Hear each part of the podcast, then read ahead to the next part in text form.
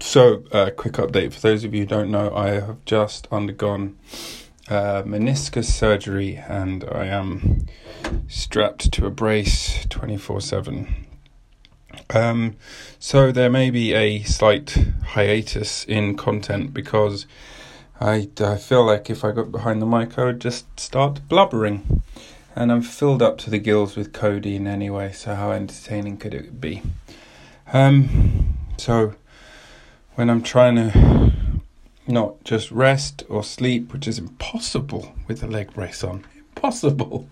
Have you tried it?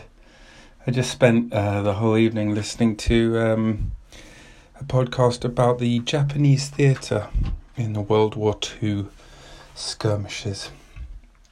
So that was fun.